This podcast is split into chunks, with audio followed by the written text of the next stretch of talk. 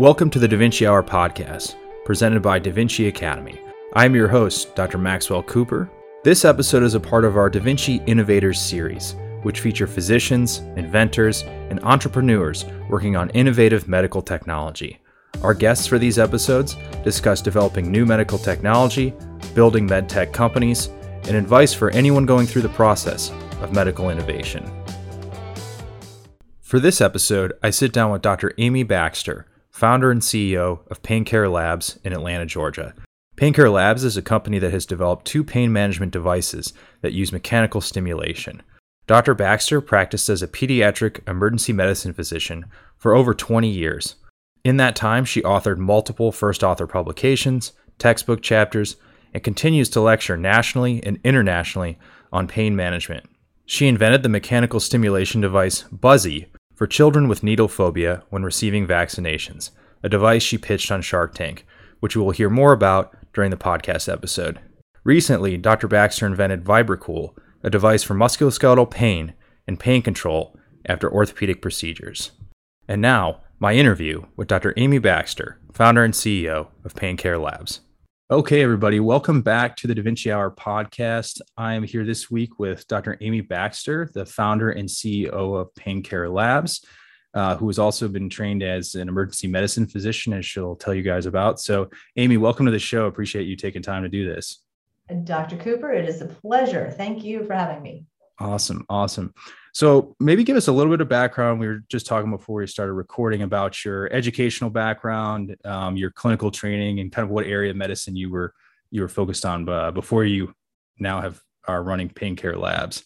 Yes, before vibration derailed my career. um, so, pediatric emergency doctor, always wanted to be a doctor, but I did a lot of junior achievement in high school. And so I ended up taking a year off between my pediatrics residency um, between med school and my pediatrics residency to work at Kaplan Test Prep. So I was the brand mm-hmm. manager in New York for a year. Then I went back to medicine and was like, all right, that was just a, a small deviance into education. And even then I knew I wanted to do emergency because well, kids are boring. So I so I did a child abuse fellowship at Cincinnati Children's because I got interested in research and wanted to finish that up. I did emergency fellowship, PEDS emergency in Norfolk, Virginia. Then I did a research fellowship in Dallas at UT Southwestern while I was uh, my first attending gig. Then my husband's like, okay, now you need to get a real job.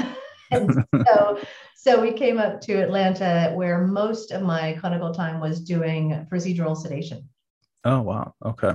So you you train. I know PEDS ER. You can either go the adult ER route and then do a PEDS fellowship, right? So and then obviously the other route is the one you went for. So you were basically a board side certified pediatrician and then did additional training in uh, emergency care for for children, right? Right. So at one point I was triple board. Uh, oh wow. Uh, eligible because uh, child abuse boards and PEDS emergency boards and uh, PEDS boards. Gotcha. And so you you did full time because I know some people will mix like do some outpatient peds and then do ER. So you did 100% ER. It sounds like. Oh my gosh, yeah. No, seriously. Yeah. I mean, well, it's for me, and and I also can handle tragedy when it's somebody I don't know that well. But if it was a kid I'd seen since they grew up, I didn't want to watch them get cancer and die. I didn't want to miss them getting cancer and then watch mm. them die. So it was. I've also really always loved procedures, mm-hmm. and so I the one thing I quit practicing spoiler I quit practicing in 2016. Um, I miss LPs and I miss sewing things up. Awesome. Those are bread and butter. You know, ER ER procedures. Those are those are fun. yeah, I mean, nurse. I still love nursemaids' elbows. I like intubating. I like a bunch of these, but procedures with procedures and fixing things and being very three dimensional and tactical was always where it was at for me. Gotcha, gotcha. And were you at a, a level one trauma center, or were you? Uh, what type of ER did you practice in? So when I was at UT Southwestern, yeah, we were level one, and in fact, the acuity was uh, like nothing else I've ever seen. I mean, I gave the best care I've ever given there, and so it was. We'd have RSV season, you know, three intubations right back to back. You've got status asthmaticus. You've got people who come in with a, a shunt that's gotten sucked up into their lungs. So all of a sudden they've got like a, a pleural cavity that's all switched over and, you know, you're jamming chest tubes in. it was, it was, it was badass. Uh, wow. Yeah. so, so then when I came to Atlanta, which I did because I'd gotten interested in pain and research. And so in Atlanta, there was a database that I really wanted. And there's a little bit of conservatism in the hospital too. They wouldn't let me do a lot of things I was capable of because I was an emergency doctor. You know, it's like, oh, you can't run our pain team, even if the pain team wants you, because you don't, you're not an anesthesiologist. Oh, you can't start a sedation service because you're not an anesthesiologist. Mm. And so Atlanta was a lot easier to do the research I wanted, be on the pain service, and to do procedural sedation without having those kind of inculcated uh, guidelines and rules that were were barriers. Gotcha, gotcha. And it sounds like you were fairly academic as well. Like you were you were doing research. You had these kind of non-clinical interests as well early on in your career. To be honest, that's still where my my you could say my heart lies, but the reality is it's where my ego lies. I mean, I am mm-hmm. I am most proud of my discoveries. I'm most proud of the research and adding to that part of the field. You know, when I die, my husband and I talk about what we're going to have on our tombstones. And I say that I'm going to have a little bee and a barfing face because one of the first things I did was validate the the Baxter's uh, animated retching faces scale. So instead of having a, a faces scale for pain, mm-hmm. it's not as stupid an idea as a lot of people think it is, but I thought it'd be hysterically funny to have a puking face at the end and go, no, this is how sick in your stomach are you?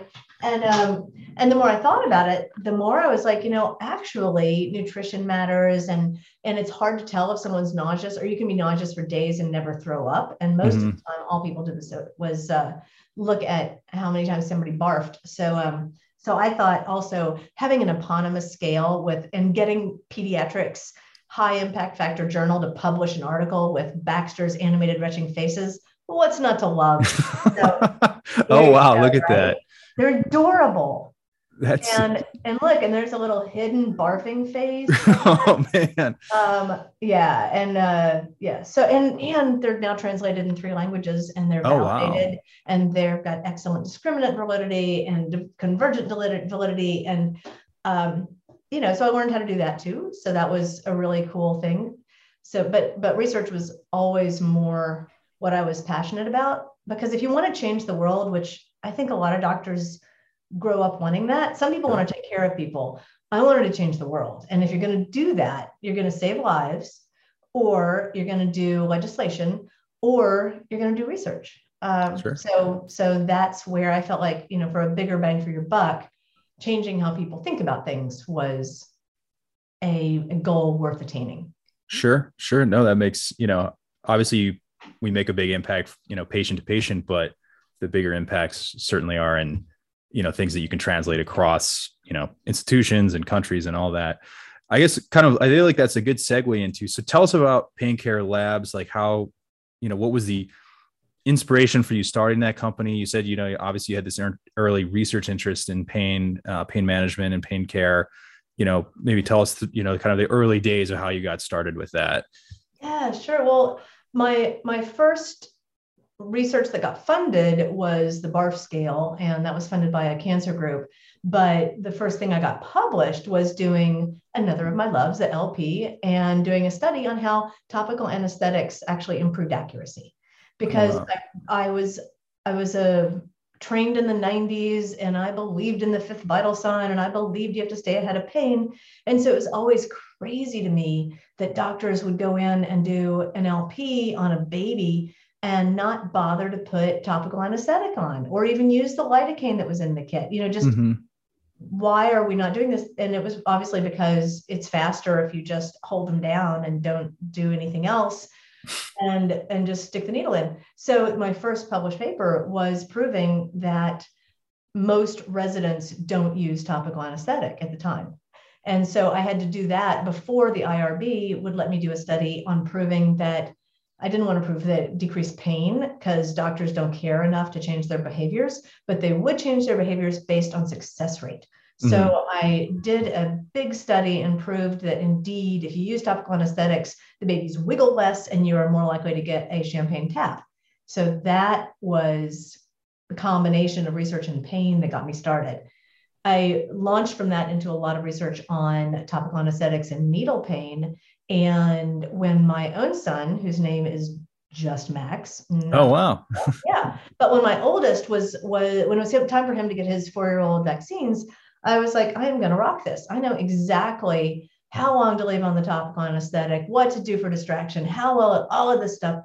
And the nurse was like, Yeah, you better sit there and be still. This is really gonna hurt.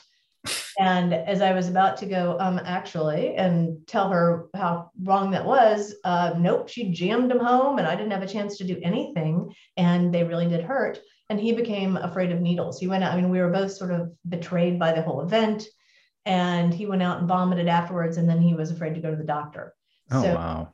The beginning of this journey was when my son is old enough to drive himself to the doctor, he will not.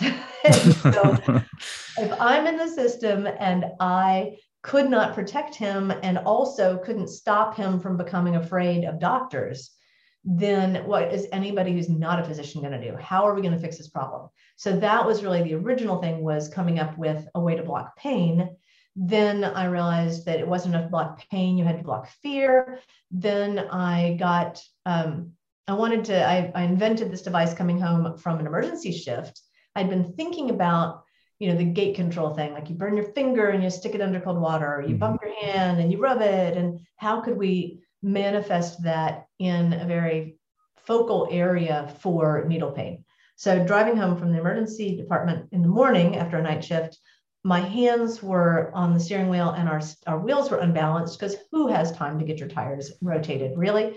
And and so by the time I reached to the door of my house, my hand was numb. Oh, because it's been vibrating the whole way home. vibrating the whole way. So it's like, this is the answer. It's vibrators. It is not running water. It is not cold. It's none of those things. Turned out actually it is cold and vibration for for a deep IM, but for general pain, um, vibration itself, if you got the right frequency, is the answer. Nikola Tesla said that if you understand energy, frequency, and vibration, you have the secrets of the universe. And God bless him, he's got a great car and he's got the right answer. Yeah. Uh, I'll, I'll tell more, but I want to give you a chance to ask a question before I, I go into the, the chapter two of my my research and uh, medical device world. Yeah, yeah. So you've you've told some of the kind of the early story about it.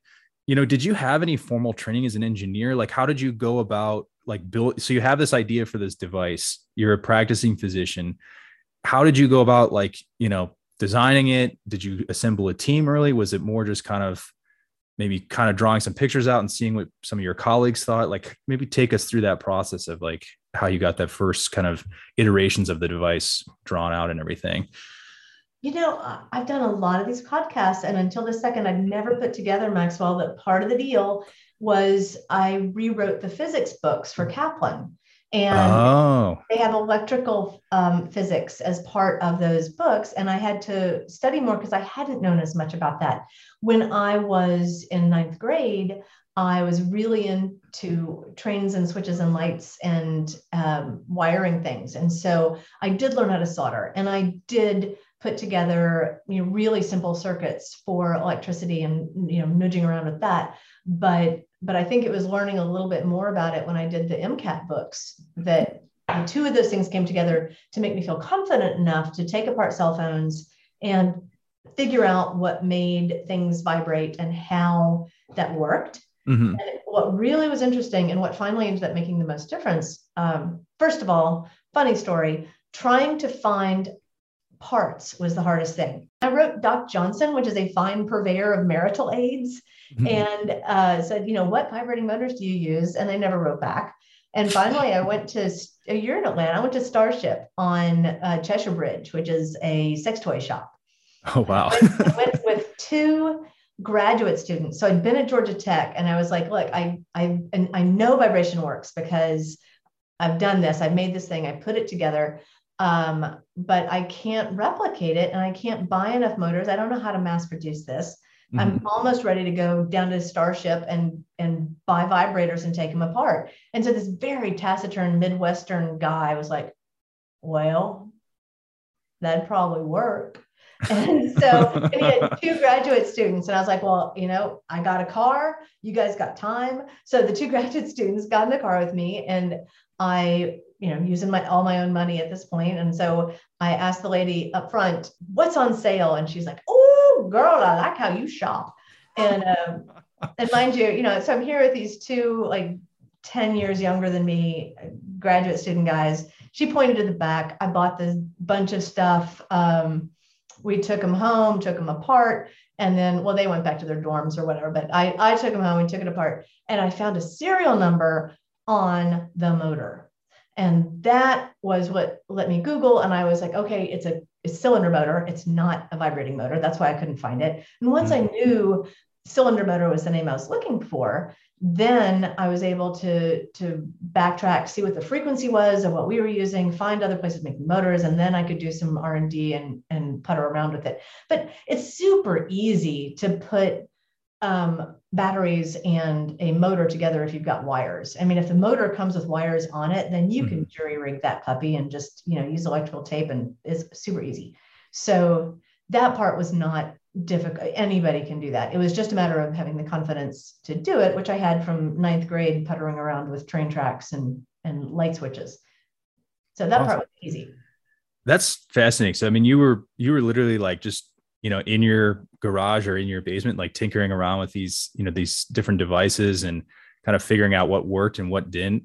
Um, was that, I guess, had you made any formal designs for this yet, or were you just kind of at this stage is still kind of piecing together how this could be even put together in in, in your mind? Yeah this was you know, one of the four or five different parts where i was like all right forget this. I'm i'm done. I'm going back to just doctoring all the time um, part one was i don't know how to source motors part two was i don't know how to make any of the items you see around the house and what happened with that one was um, at the time we didn't have 3D printing. We had something called stereolithography, which is where you zap a pot of resin with lasers that you've put together in your little 3D format. Um, and so you get a very fragile but three-dimensional thing that you can use. So much less useful than our 3D printing now, but the same kind of idea.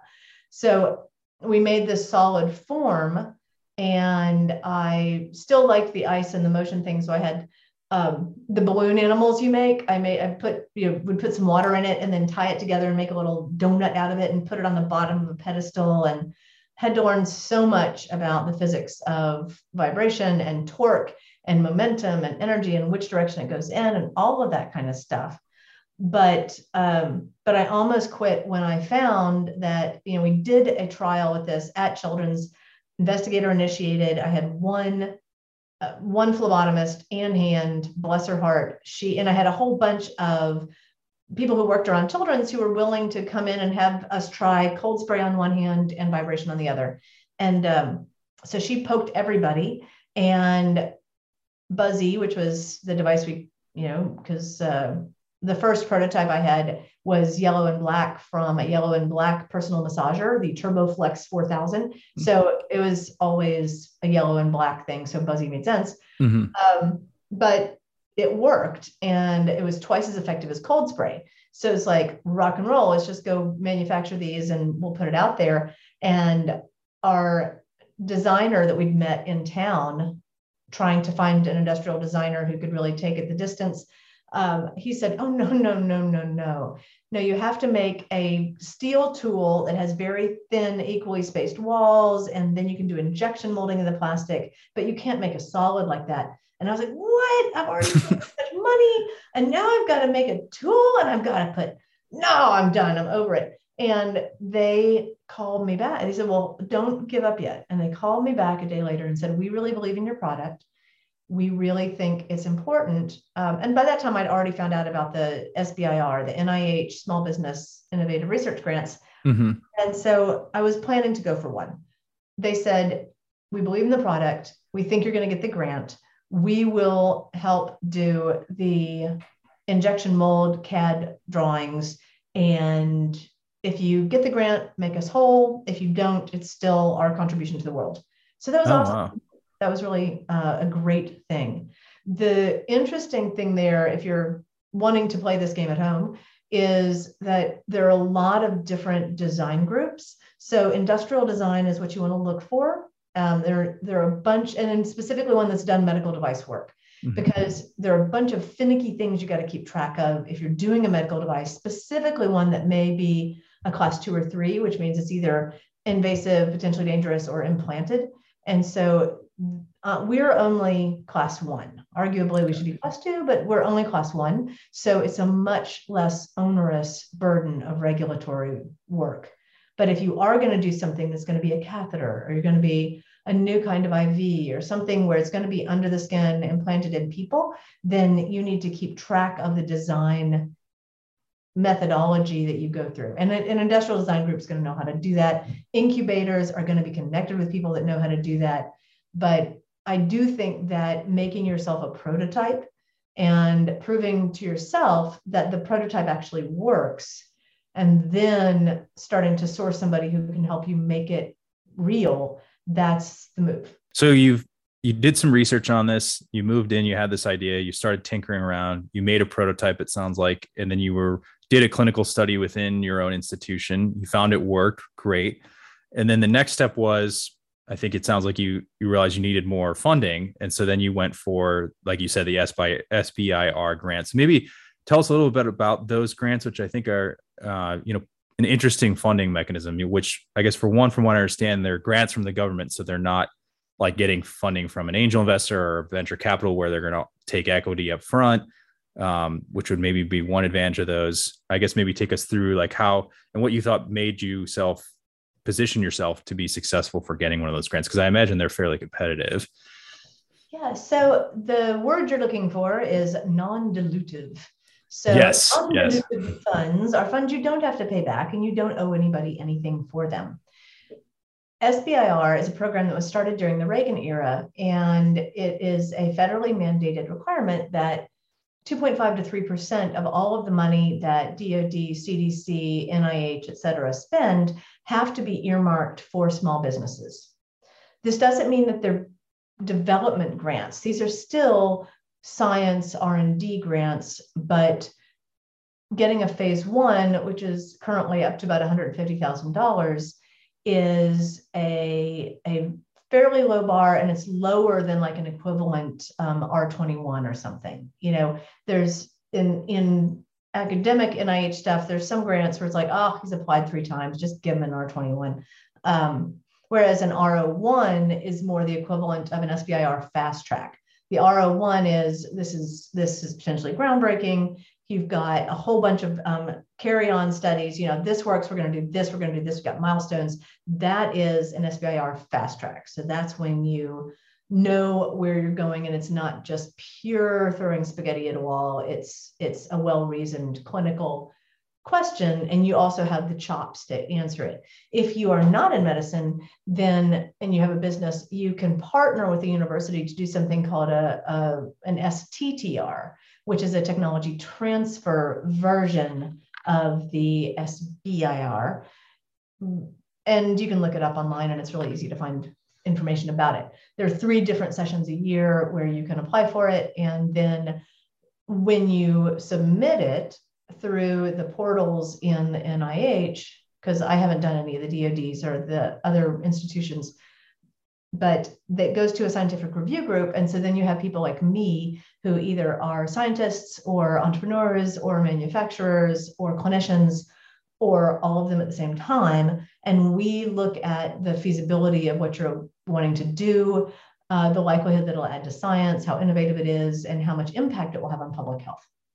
So that mechanism was suggested to me. Honestly, I would have gone for an R21 or an R01 if I were still at an academic institution. But because I went to Scottish Rite and I couldn't, at the time, I couldn't get a faculty position because there was acrimony between Scottish and Egleston, because now it's all fine. But at the time, mm-hmm.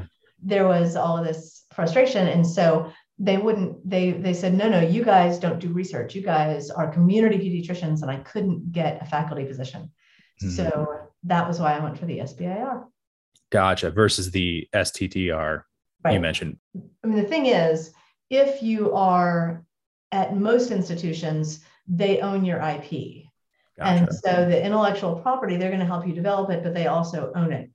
So Emory, um, Georgia Tech, any of those, I happen to be lucky. I mean, ish, it's a fat lot of good it's done me so far, but I happen to be lucky from an IP standpoint because Scottish Rite um, was, we were private practice emergency doctors doing procedural sedation that were contracted by the hospital. So I was able to write into my contract with the pediatric emergency guys, hey, I invented this thing.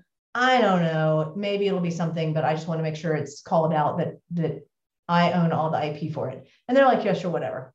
Gotcha. But that's that is definitely I think that in general, um, physicians are more enamored of their own ideas than the marketplace is. So, really, it's worth going ahead and letting your institution help you as much as possible with this stuff because it's really hard. And your institution is going to be decent to you. If you come up with something that's a total multi million dollar thing and billions and billions of dollars, you're going to get enough of a slice that's more money than you can spend in your lifetime anyway. So I think that it's worth getting the help that you can get from institutions. The problem is if you're at an institution that's going to bog down your progressing with your idea because of politics or because they don't have a really good system for it, that's the only situation where I think that I would try to go outside your institution. But if you, most places now are realizing that that the big brains on their doctors are worth capitalizing on. So most most big hospital systems have an innovation department and can actually be helpful because they're sort of like in you know baked in uh, innovation incubators. Gotcha. One thing, gotcha. One thing that is um, really interesting and that makes it harder, I have found, is that what we're doing is actually a, a physiologic breakthrough based on the science that's been discovered, but it looks low tech. It's there are a couple things about what we're doing that are really bad ideas from a business standpoint. So one of them is that I wanted to make my devices reusable because it was the right thing to do.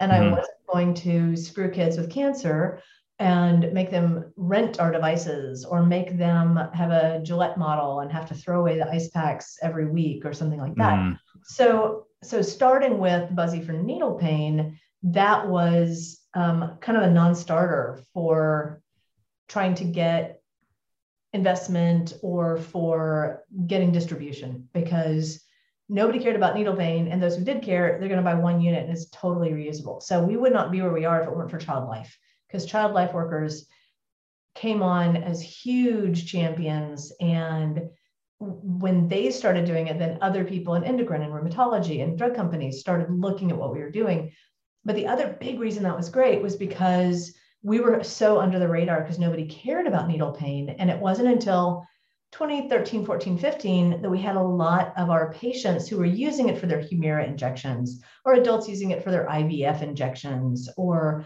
for vaccines. Um, and then they were also using it for their hip pain and using it for their knee pain and using it for their headaches. And so all of these extra pain musculoskeletal indications turned out to be much more important when the opioid crisis hit sure because we'd had this space to ourselves for a decade, we got so many patents. We have so many articles on sharp A delta pain. And now it's just that issue I mentioned that people don't understand that this is very different from a massager. And mm-hmm. so, because the mechanism is a cylinder motor, they think it's the same as every other cylinder motor. And trying to get HCPCS, um, Centers Medicaid, and Medicare to pay for stuff when it's based on new science and the whole frequency, energy, and vibration thing. The reason our stuff works is because TENS units, which are trying to do gate control but failing, like Charlie Brown hitting Lucy's football every time, it just doesn't work very well. The reason it doesn't work is part of what I found out in my research, and that is that if you bang your hand with a hammer, you don't lightly stroke it, you shake it like crazy mm-hmm. to stop the pain the mechanoreceptor that deals with pain is the Pacinian corpuscle. 90% of gate control comes from the motion and position sense nerve, and it's deeper and it requires a frequency that is faster than what TENS does. So mm-hmm. TENS is skirting around like you know on the surface between two electrodes. But if you want to get to the Pacinians you've got to have something perpendicular to put the torque deeper into the skin or joint and it has to be 200 hertz. Mm-hmm. so tens units is digging in the wrong place and that's why they don't that's why they disappoint. I mean they're they're good if if uh, menthol is going to help. You know that that's also a low frequency, superficial Meissner corpuscle deal. But if you want really intense needles, surgery, opioid, broken leg, that's when you got to have 200 hertz and you got to have it oriented in the right direction. Gotcha, gotcha. So you successfully get this uh, SBIR grant. You've now developed your. I imagine you used that to develop your prototype further maybe take us through kind of the timeline. You know where did you you know you're focused on needle pain and then now you, as you said you eventually evolved to focusing on some musculoskeletal. Did you was that enough to get you through? Were you did you go and get more funding or kind of maybe take us through that and like the early of forming the business and kind of making that decision of you know dedicating more of your time towards that versus your clinical time? Yeah yeah, I wasn't ever intending to quit practicing medicine. My idea was someone will think this is awesome. They will pay me enough money to take six months off and drink pink umbrella drinks on some tropical place. And then I will go back to continuing to add to my bibliography. What had happened was um, that the that no one cared enough about needle pain to matter. And I also discovered as part of my SBIR money I discovered that we had a huge increase in needle phobia, that needle phobia had gone from 25% of kids to like 65%. So I, at the time, uh, you know, and yeah, Buzzy was finished and Buzzy was starting to sell. And I, we, we found manufacturers from our industrial design group and the first thousand were great. The next 5,000 had all these problems. And so we moved it to the US and then the quality in Georgia was terrible. And so we moved it back to China and, and all of these things I'm learning on the side, but I didn't want to quit practicing medicine. But then I realized that we had this problem with needle fear. So I actually um, went on Shark Tank to raise awareness of needle fear. What if we have a pandemic and people won't get vaccinated because they're afraid of needles? No, would never, yeah. would never um, you know, I published articles about this. I did TED talks about this, and it's like uh, I got so frustrated. Finally, I was just like, all right, forget it. I'm I'm don't even care. And and then my colleague in the emergency room used the device to not take opioids after a total knee replacement, and I realized Ermagerd, my friend who died in high school, when she died after high school, but but my best friend in high school um, died of an opioid overdose. And I was always just furious with her for being such an idiot. And I did not understand what it is to have uh, a rapid metabolizing cytochrome P450 gene. I did not realize what opioids could do because I was eating all this stuff that Sackler Labs was feeding us with our lasagna in the dark post call. And I believed it. And so, and I was mm-hmm. very much a, a pain advocate and and proselytizer, pain management. Um, so when this happened for him, uh, I was at this point of being frustrated with needle. You know, I was I was almost ready to walk away from the company because it's like, you know, just put them on Amazon and and not even you know just have this passive income source. Sure. But but then this happened, and I realized this is a much bigger deal. Maybe this is what I'm here for, and and I know that it works. So I can figure out how to make this into something that more people can use. This was when, um, just to your point, you know, I wanted to get it tested in adults because if things that are for children, um, Centers for Medicaid and Medicare will never pay for. Their mandate is for seniors. They do not care at all about any research done in children, so they will never pay for a buzzy. But I realized this was something, you know, getting adult studies done in this would be useful. So I went to the NIH again and applied for it for total knee replacements, which is what my colleague had had it had used it for.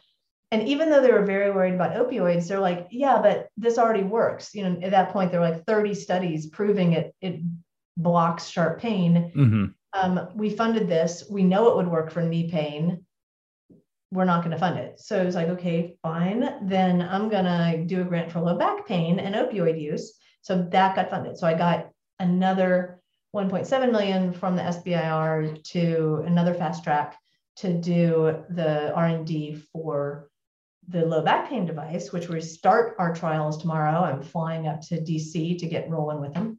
Oh, congrats. That's awesome. awesome. yeah. Well, you know, that whole thing about the vibration frequencies turns out harmonics actually matter also. So mm. you put a couple different frequencies next to each other and then you run them in different cycles so that they magnify at different places. You can actually, people can can get the vibration to block out the pain signal on a bone, on a nerve, on a muscle, um, just depending on what frequency you're spinning them at.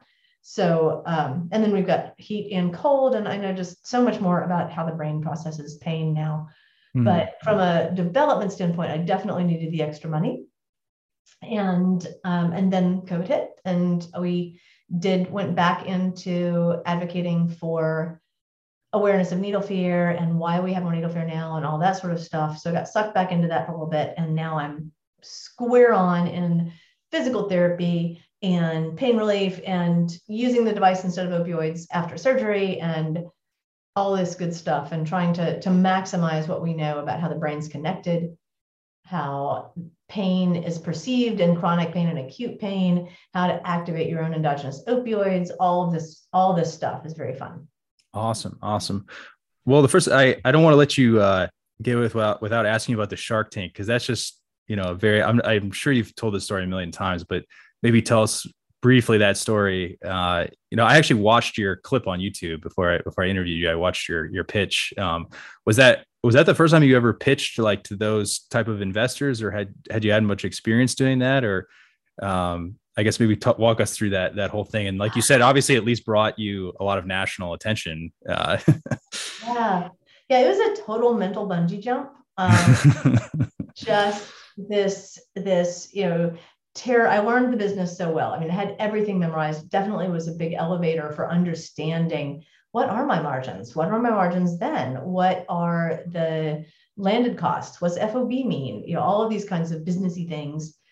And the outcome was um, that it's not like pitching in a, in a pitch room. And I'm going to be honest here, we're profitable and we bootstrapped. And so you know how women only get 3% of VC money. And I, I, for a variety of reasons, I refuse to make it disposable.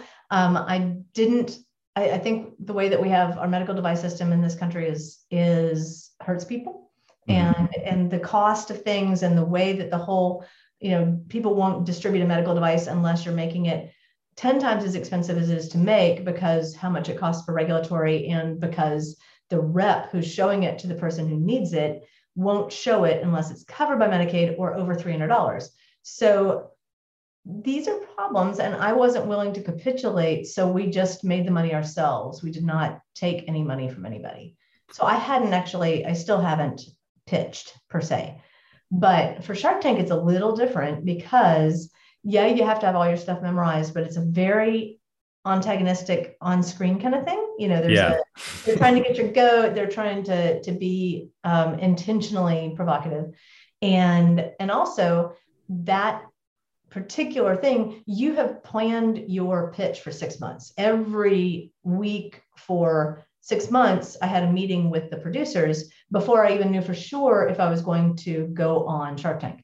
So I didn't let them know that needle fear and raising awareness of, of needle phobia was my primary goal.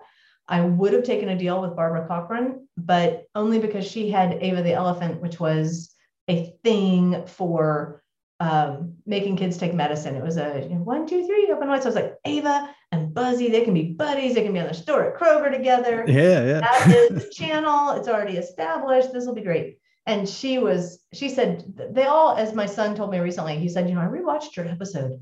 They were dropping a lot of truth bombs. the first truth bomb was from Barbara Corcoran, who said, Consumer medical devices are a fool's errand. It is the worst business idea. And for that reason, I am out. so she was not wrong. But uh, yeah, you know, to have all of the regulatory of a consumer device and none of the 10x on what it costs to make it, you know, not the best uh, business strategy. Gotcha. But from what I understand, you, you did get some offers from some of the uh, the other sharks on the on the show, but you ended up not going with any of them. Is that right?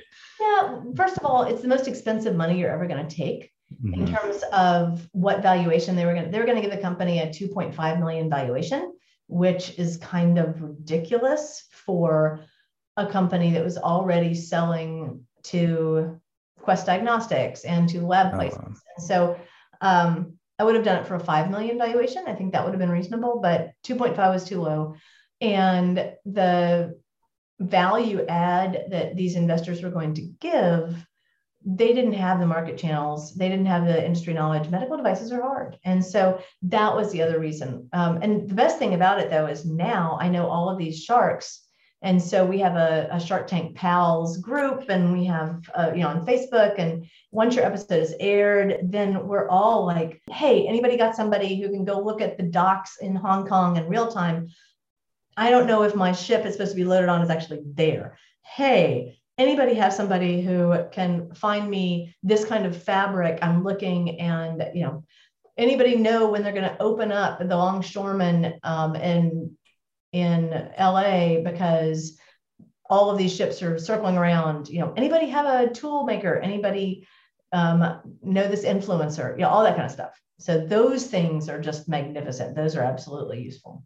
That's really cool. So even though you you know didn't end up getting the the offer you maybe wanted, it sounds like you definitely got some nice networking opportunities. Definitely some publicity, obviously, um, which is pretty cool.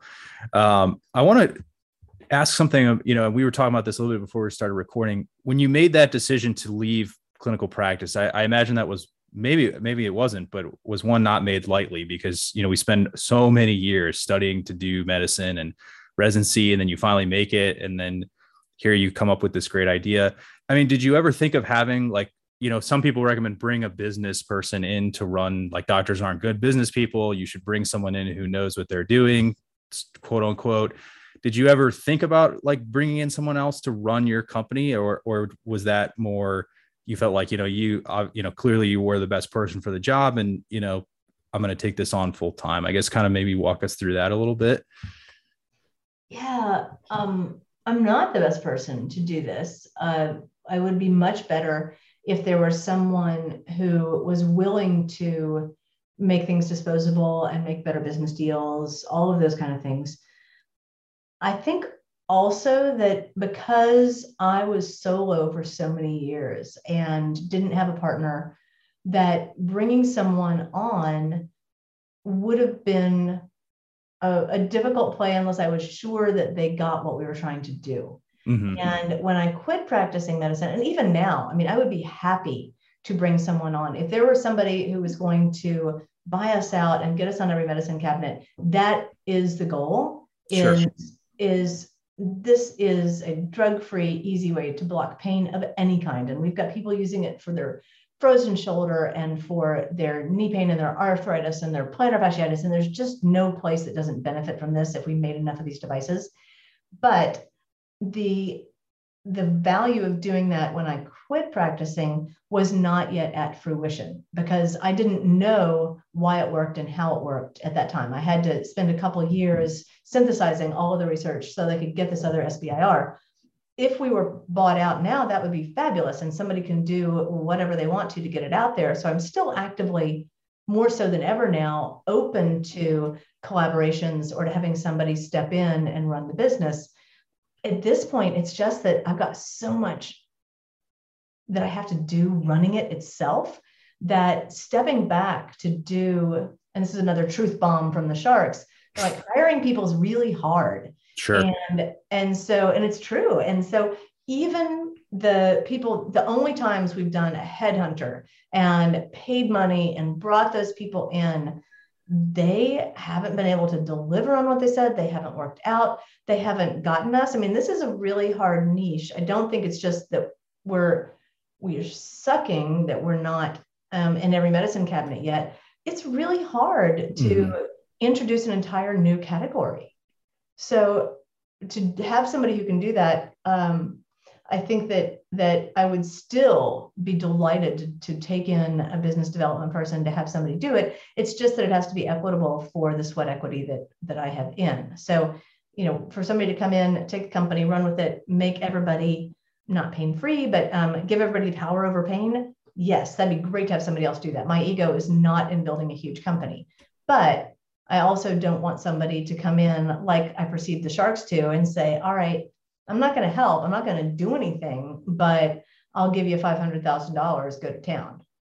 Gotcha. Gotcha. Yeah, I think you make a really good point there. Finding the right fit for it's not just someone who maybe has a good resume or a good experience um, or some, you know, useful connections. It's also finding someone who aligns with your vision, what you want to do with the company. And um, I imagine that uh, that's, and like you said, hiring people, you know, in my own experience with my small startup, you know, we've had people come and go and find, you know, people come in and want to do it their way. And maybe that doesn't align with what you want to do. So I can imagine, especially like you said, you're, you know, it's a niche market, it's a new idea. It's, you know, it's not like you're coming up with some new pain drug or some new, like a catheter device where there's already, you know, you could easily find someone who's brought catheters to market. I imagine this is finding someone who fits what you're trying to do is probably a little bit more challenging. And at the end of the day, like you said, you've spent years researching this. Like no one knows this. At least you, you know, no one knows Buzzy and Pain Care Labs like like you do.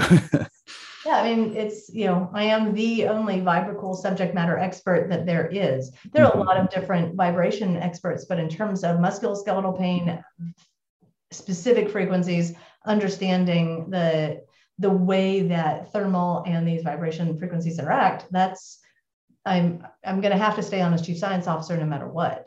But um, but the other part of the question, which I think is really worth thinking about, you know, I told you that I met with the children's healthcare people today, going and talking about physical therapy, um, particularly using VibraCool for phantom limb pain, mm-hmm. and and because we've had some success recently, and they had a, a patient who had some problems, and so I went to teach them about here's here's what we know, and this is why it works for phantom limb pain. Um, I missed the hospital. I mean, I walked in and I was just like, oh, you know, I, I did love practicing medicine and of course all the procedures. Mm-hmm. Um, but but this has to get done now and i'm just stubborn and i need to see it through sure. when i quit the hard moral thing was my i've always raised my kids um, if you get trained society is supporting that and so you owe it back to society to keep practicing and you have to pay back what you've done. And and so i felt morally like to stop practicing medicine was was going back on the societal contract that i had made and told the kids about. And so i didn't want to be a bad role model. And so in talking to them my daughter who was i think I don't know, she was 12 at the time, maybe, maybe younger. She's like, Mom, 50,000 people all over the world are using your device to take their medicine every night. Your karmic book is balanced.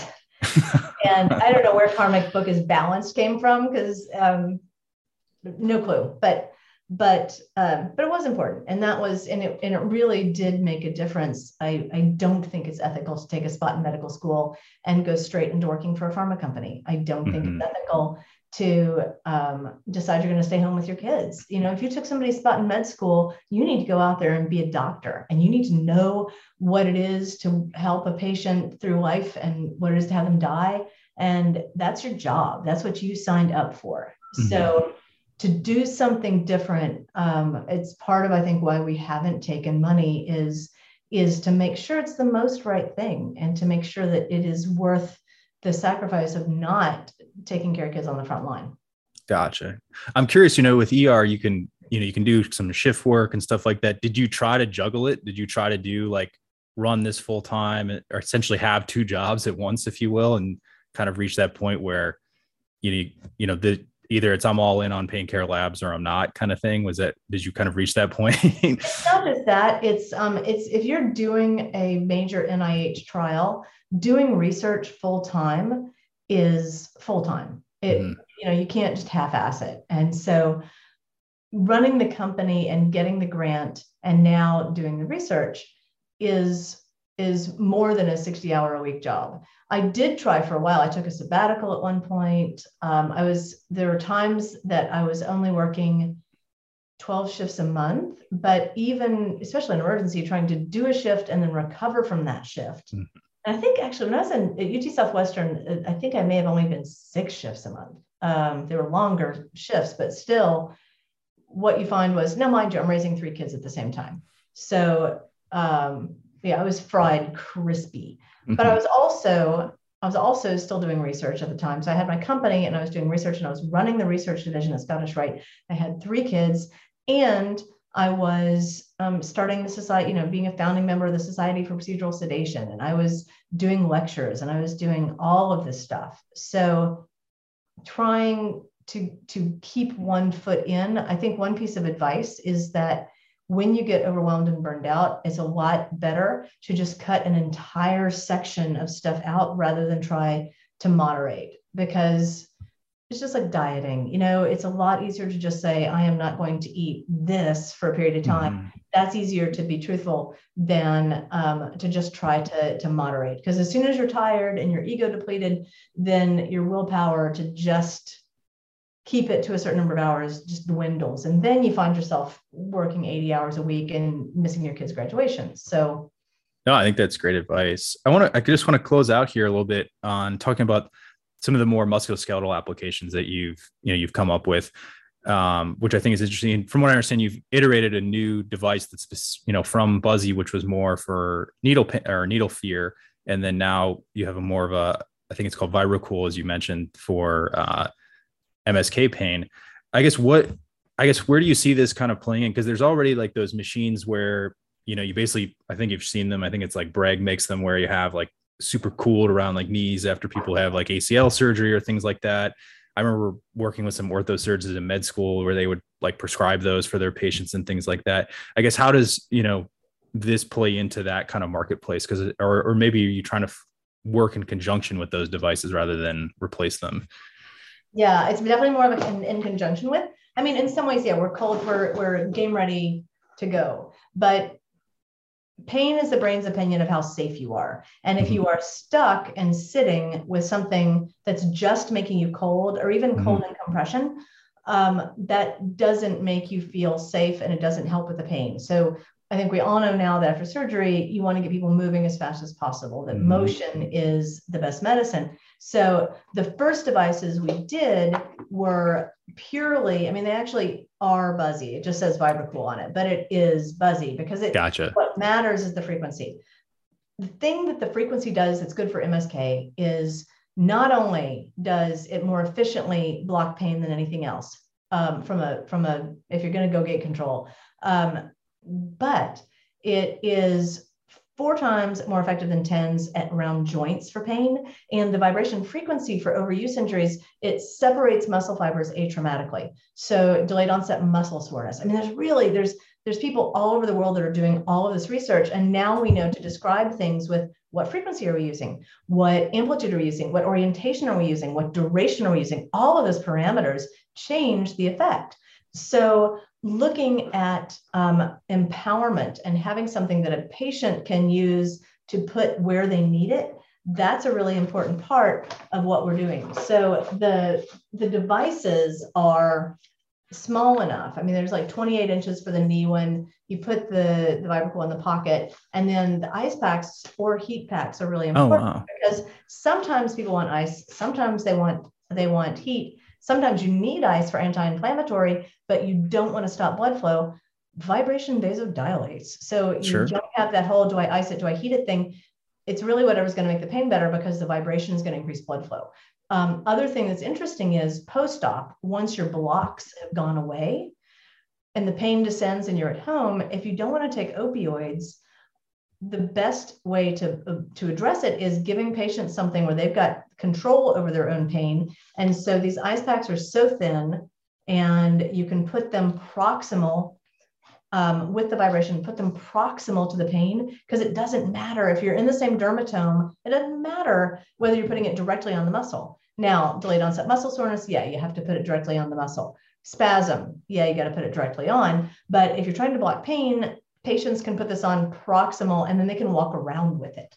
So if you've got bandages on, it's still going to reach the, the effect that you need and it's going to go lower. The other thing is we did make a really cool, slimmer design that can attach to braces. Oh, so, oh, cool. Because if because vibration transmits beautifully through solids, not so well through water. Mm-hmm. Um, but so instead of the buzzy device, which is about you know, an inch thick. This one is only about uh, two thirds of an inch. And this goes beautifully on like um, you know tennis elbow or something. So it you're going to use it with the ice and it's going to increase blood flow to areas that are not healing well. It's going to decrease inflammation if you use the ice with it. And um, it also works for stretching. So if you don't have time to stretch before you go work out, you can just stick this sucker on for five minutes. Five minutes of mechanical stimulation is equivalent to 15 minutes of massage and 30 minutes of stretching.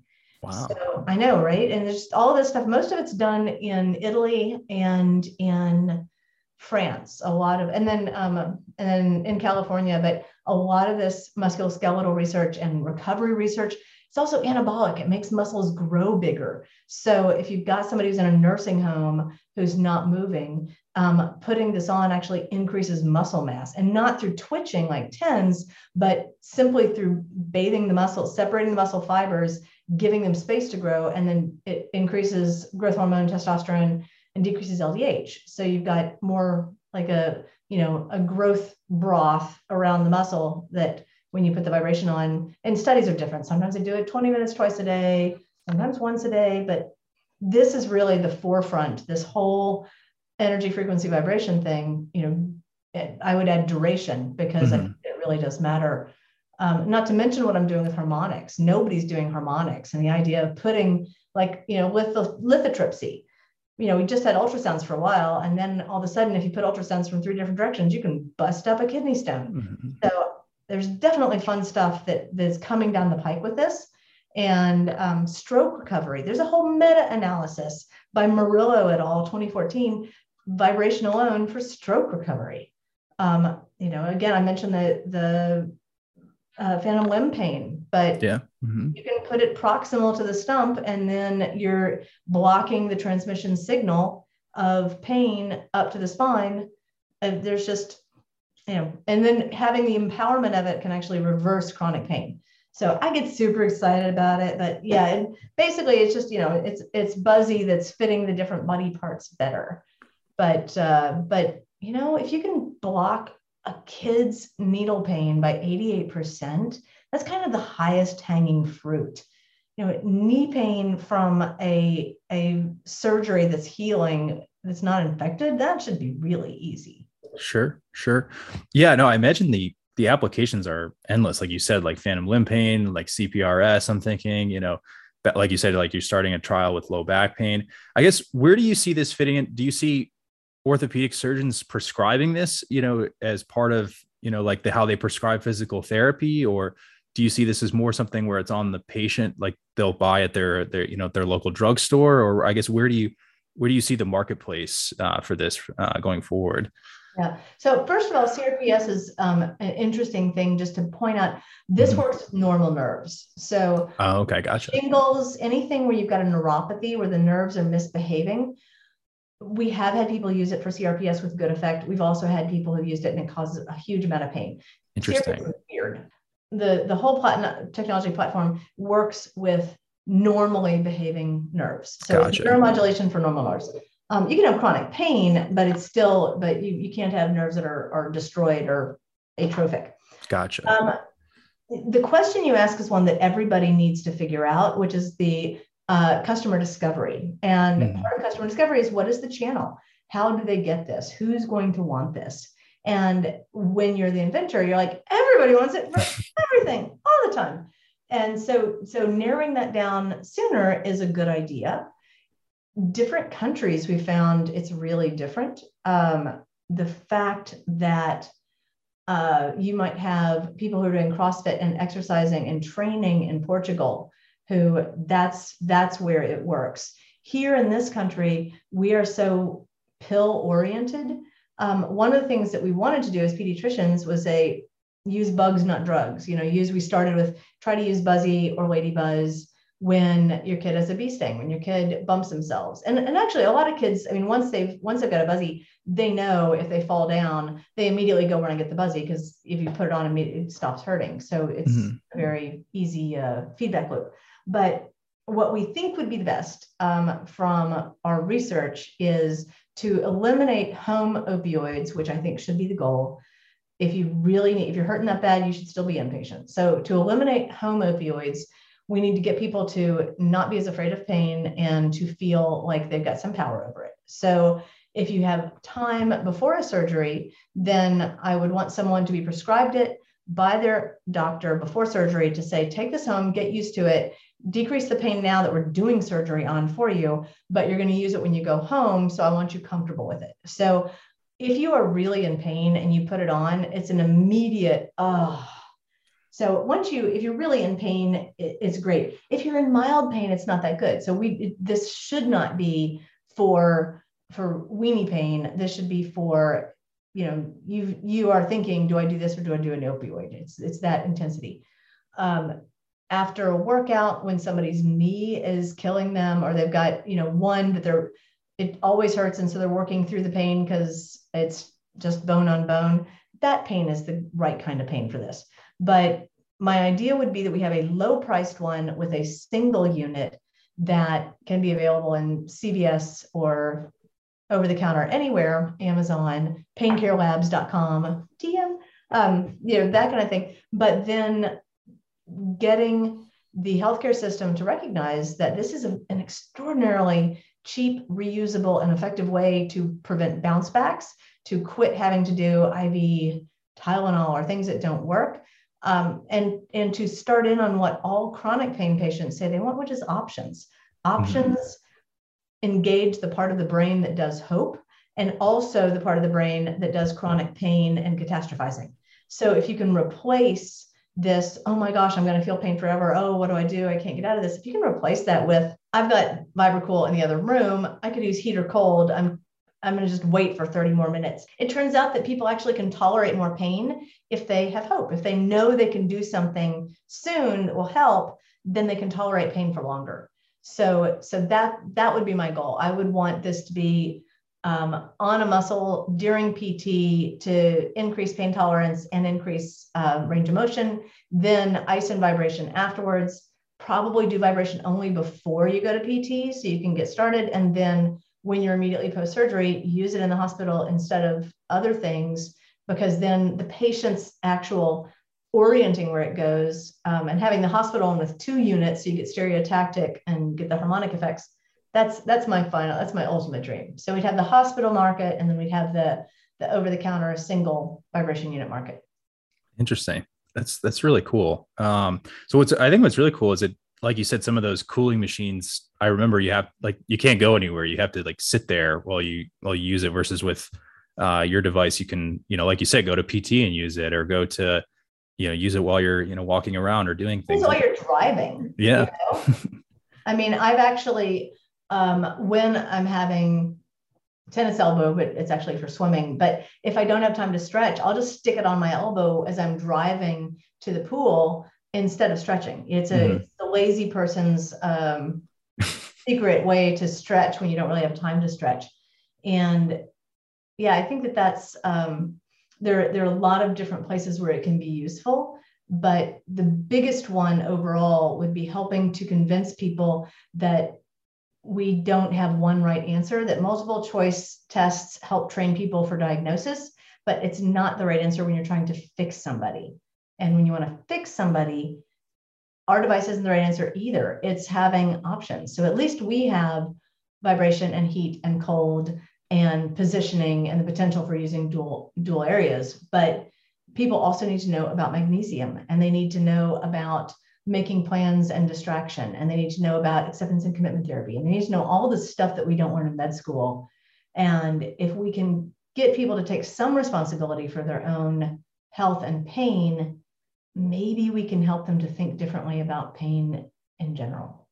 Gotcha gotcha.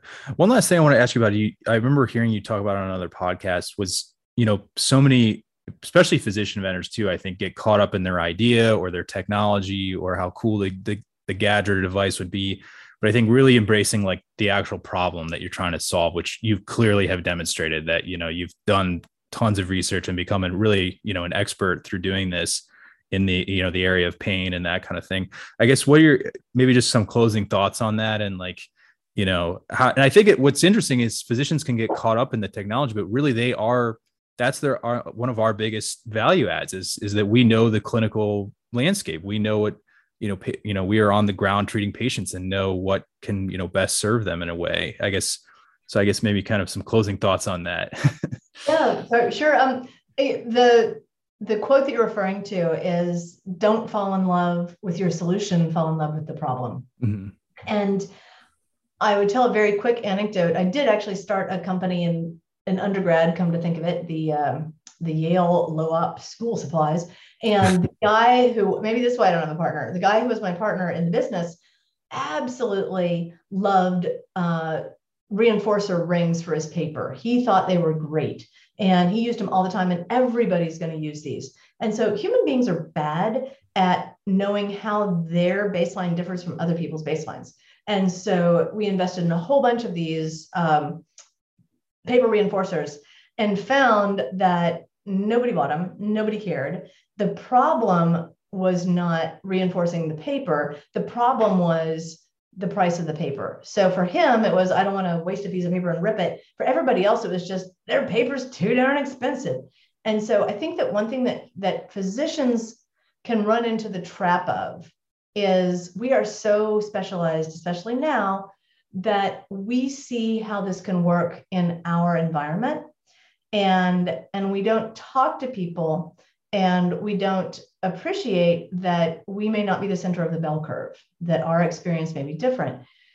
Yesterday i saw on medpage an article about a sexual health presentation at a conference by an obgyn who was doing research on vibrators for vaginismus and vulvodynia. I called her up i emailed her she was home we talked for an hour and she had no idea any of the physiology of why vibrators were working but when i showed her VibraCool she was like oh my gosh that would fit right on the labia i mean talk about vulvodynia that is so perfect. The shape of that is amazing. Well, I'm peds. I mean, I'm peds emergency, and yeah, we get straddle injuries, but but it's not a market that I would think of. So mm-hmm. so that's really the the falling in love with the problem. So the problem for us, I thought, was vaccination fear. Mm-hmm. And it turned out the problem was pain and that fear was actually a big contributor to how pain works. So the problem was not just how can we increase blood flow and separate muscle fibers and, and decrease the transmission of pain, it was also how do we give people power over pain? So mm-hmm. that whole road to understanding what's actually happening in someone gave us much more leverage to to make something broader than just here's a catheter you stick in there that's got a better valve. Gotcha. Gotcha. No, and I think it gets, you know, the example you brought up. And then also, like you said, I mean, you're not an orthopedics orthopedicist by training. Sure, you've seen your share, I'm sure, of MSK injuries in your time, but you know, being able to adapt and apply this to, you know, not the very first idea or clinical need you had, uh, I think is definitely demonstrates that as well. That's awesome. Yeah. Going to going to talk to the PT people today, they're like, um, I would put this on for range of motion Deering, and they were the ones who said put it on in cryo cuff because if you put it in cryo cuff, they don't have the circulation thing that Game Ready does, but they're cheaper, so that's what people use if they can't afford a game ready. But if you put it on cryocuff, if you put the vibration on cryocuff, they're like all our doctors would use it all the time. You know, that that feedback and customer discovery is definitely a huge important part. Awesome. Awesome. Well, thank you so much for taking time out of your day to, to talk with us and, and tell us about your story and, and where the new exciting uh, horizons. The, the last thing we ask every guest is when you're not doing all these things, what, how do you spend your, your time outside of work? Where do you, where do you find that balance, I guess, in your life? um, travel and growing herbs to make craft cocktails. Awesome. Awesome. Get some of those umbrella drinks, right? exactly. Yeah. So, you know, I, you know um, Murraya koenigii, uh, which is a curry plant for a bourbon drink or lavender or other things like that. Yes, I'm, uh, I like Alcotect. I think mixologist is a little trite, but Alcotect is really where I'm, where I'm going for from a hobby standpoint. Cool. Cool. Awesome. Well, um, thanks again for you know taking time, and uh, we really appreciate your insights. I guess the last thing is where where can people find more about you on as far as like Pain Care Labs, your website, those types of things. Yeah, yeah. Talking about branding and making a website and failing, um, total other time to other other things to talk about. But uh, yes, paincarelabs.com. Buzzy and VibraCool are both on Amazon, as well as for $5 less on paincarelabs.com. And for your patients, they are FSA, HSA um, covered. So if they've got an HSA or FSA card, they can use those. But uh, but paincarelabs.com has a whole lot of videos, explanations, and science, as well as that's where you can buy them. Awesome, awesome. We will definitely link to that in the, the show notes for sure. Awesome. Well, thank you, Amy. Really, really appreciate it. Maxwell's delight and best of luck with your endeavors. And if anybody wants to contact me, do it through LinkedIn. Thank you for listening to this episode of the Da Vinci Hour, brought to you by Da Vinci Academy. More episodes are available on our website at dviacademy.com, our YouTube channel. They're also available on Spotify and Apple Podcasts. Also on our website, you can find our video courses for anatomy, biochemistry, and histology, and they're available as month to month packages. They're also available as a combo package where you can get all three courses in one. Our website also has a store where you can find our outline format textbooks for anatomy, biochemistry, and histology. All textbooks are available in paperback version and as ebooks as well. These textbooks complement our video courses and provide a nice addition to the learning experience of allowing you to focus on the learning and not having to write anything down. On our website, we also provide a free clinical cases video series called Da Vinci Cases. Da Vinci Cases aims to help you learn how to answer USMLE questions and apply concepts that you learn in our courses to answering those questions. Our cases cover a variety of topics and organ systems, and they're updated frequently with new cases. And then lastly, on our website, you can find our blog, which has interesting articles that cover medical history, important figures in medicine, and innovations in medicine. Again, thank you for listening to this episode of the Da Vinci Hour, brought to you by Da Vinci Academy. Please be sure to tune in for our next episode.